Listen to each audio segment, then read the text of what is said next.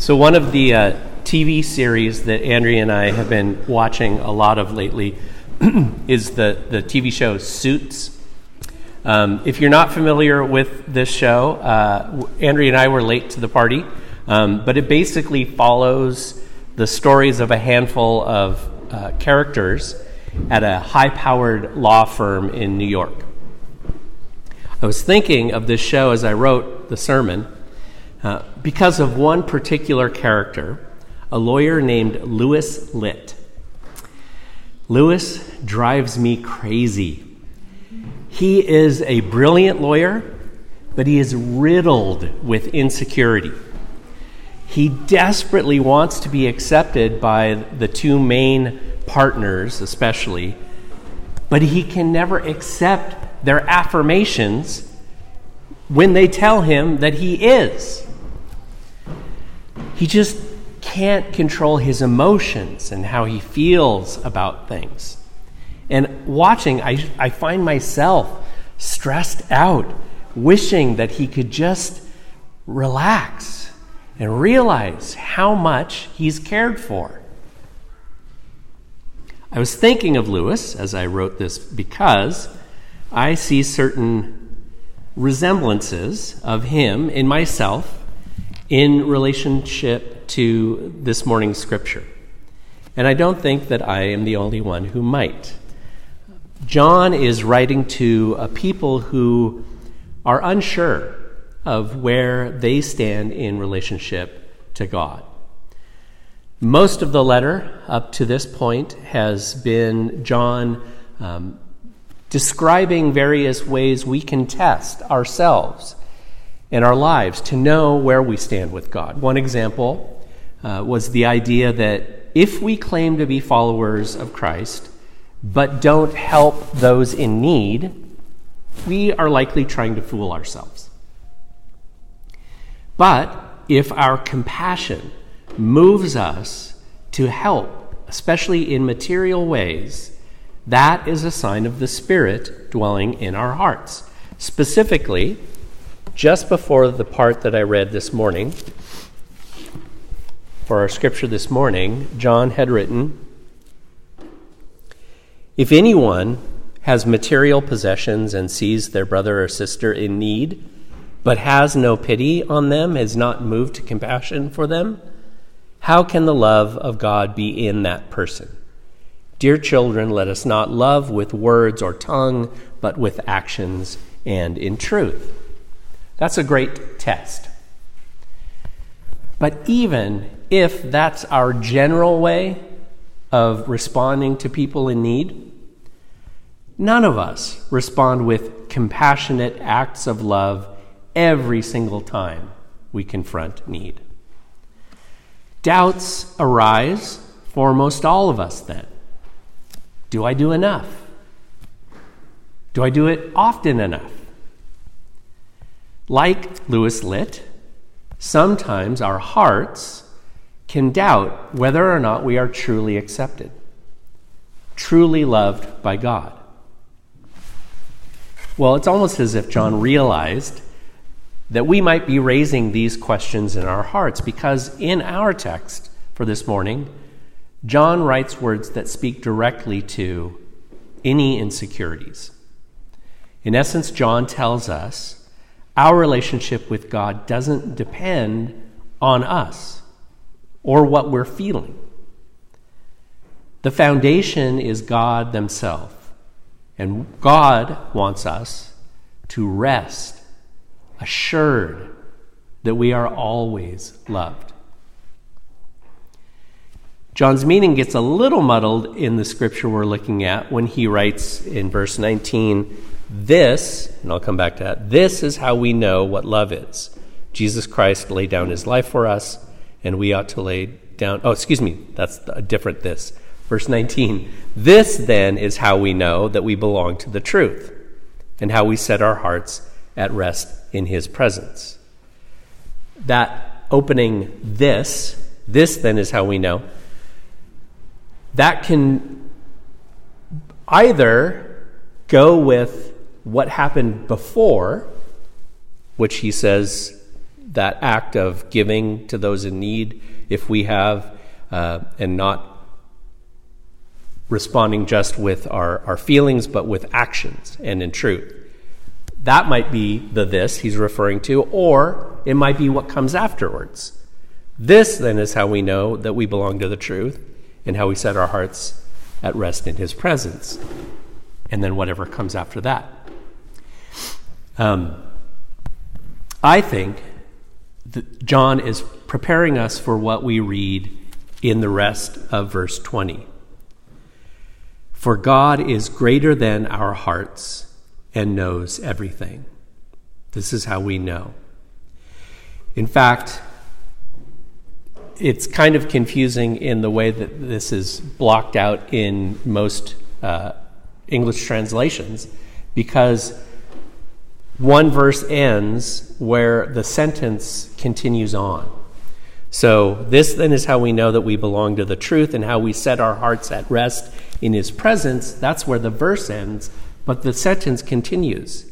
Whenever our hearts condemn us, this is how we know that we can rest in God's presence. For God is greater than our hearts and knows everything. This is John assuring us of God's love. However, again, even that, God's greater than our hearts and knows everything, even that can be taken two different ways. When John writes that, that God is greater than our hearts and knows everything, there are some who interpret that to mean that God judges us even harsher than we judge ourselves because God knows everything and knows even what we're not willing to admit. And so we'd better confess. But that completely contradicts John's desire for us to set our hearts at rest in God's presence. Why would he bring up this whole concept of judgment if the whole point is that he wants to set our hearts at rest in God's presence? So when John writes, God is greater than our hearts and knows everything, I believe that he is telling us that we have a greater and more accurate source for reassurance than our own hearts. The foundation for our peace in God's presence is God's heart and God's understanding. I think William Barclay, the uh, 19th century Scottish pastor, explains this well. He writes Our hearts condemn us, that is inevitable. But God is greater than our hearts. God knows all things. Not only does God know our sins, God also knows our love, our longings, the nobility that we never fully work itself, the nobility that never fully works itself out, our penitence. And the greatness of God's knowledge gives them the sympathy which can understand and forgive. Men and women can judge us only by our actions, but God can judge us by the longings which never became deeds and the d- dreams which never became true. God judges us by the deep emotions of the heart, and if in our heart there is love, then however feeble and imperfect that love may be, we can with confidence enter into God's presence. We hear this expressed in part in that Hebrew First Testament we read. David wanted to, to build a temple for God. And God said no. David must have at times wondered why? Why not? Is it because of me? Am I not good enough? But God's heart, God's understanding is greater. And we heard God say that He knew the heart of David, and that it was in his heart to build this. But it was for his son to do and not for David. God's heart is greater. Even when our hearts condemn us, and even for good reason, knowing that our assurance of God's love is centered in God's heart and understanding, understanding allows us to rest in God's presence. Another commentator explains it this way the sort of reassurance offered here by John finds its basis beyond the believer, in God, God's faithfulness and knowledge. Its primary ground or point of reference is an appeal to the gospel and the God of the gospel, whose reassurance comes first of all through the announcement of the message that was from the beginning. And that is the message that God is light and that God is, gives, and commands love. The primary ground for our assurance of God's love is the heart of the message that we heard in our gospel. For God so loved the world that they gave their only Son, that whoever believes in him might not be condemned, but have eternal life, might be saved. John does make an allowance for those who are able to embody the reassurance of God's love.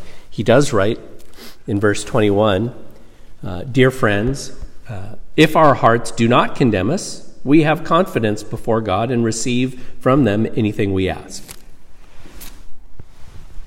Uh, D. Moody Smith, a professor from Duke, has a perceptive comment on that idea of John's. He writes uh, If we have no such problem of guilt or doubt, then that is good, he writes, and as it should be. There is then certainly no need to arouse such feelings of guilt and vulnerability. Quite the contrary. However, historically and in our own practical experience, it is not the careless Christian, but more often the carefully conscientious one who is plagued with a sense of guilt and inadequacy. Which is why John is trying to reassure us that we are loved regardless of how we feel. I think most all of us have our Louis Litt moments in our relationship with God. Those moments when in our hearts we're uncertain. We doubt God's love for us. We don't feel worthy. Sometimes we even know that we are not in a, in a strictly legal sense. In the program Suits, they do a great job of giving background for Louis's insecurity. He was an awkward kid. He got bullied. He was excluded. He was made fun of. And sadly, some churches and some preachers have done that to some of us.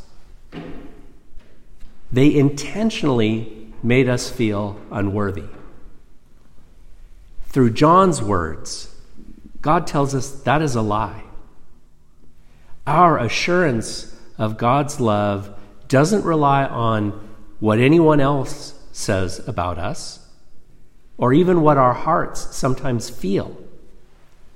As John reminds us, whenever our hearts condemn us, we need to remember the truth, to speak the truth to our hearts.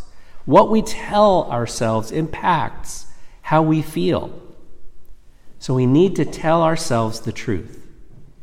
We know that God is greater than our hearts and knows everything, which means that God's love and understanding reign.